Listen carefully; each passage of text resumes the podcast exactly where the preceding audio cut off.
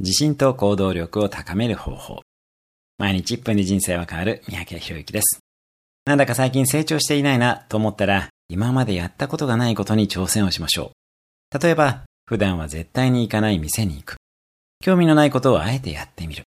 少し苦手かもと思っていた同僚や上司とランチをしてみるなどです。毎日が一瞬で過ぎ去っていくのは、潜在意識にいつもと同じ行動が刷り込まれているからです。それは自分の可能性を閉じ込めているだけ。思い切って普段はやらないことを毎日一つやってみましょう。いっかげつも続ければ今までの延長線上になかったチャンスを掴んでいきます。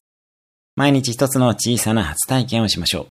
先にお伝えしたような行動がハードルが高かったら、読んだことのない雑誌を手に取ってみる。いつもと違う角で曲がってみる。コンビニで新商品を買ってみるなど何でもいいです。実は小さな初体験というのは小さな成功体験にもなっています。脳は新しい挑戦をして新鮮な刺激があったと認識をします。それがひいては大きな挑戦への勇気につながっていくもの。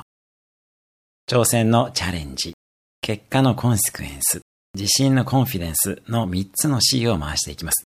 その遠心力はどんどん大きくなっていきます。最初のチャレンジの C ができない場合には変化、チェンジの C からでもいいです。よって、いつもの自分と少し違う行動をとるのが正解です。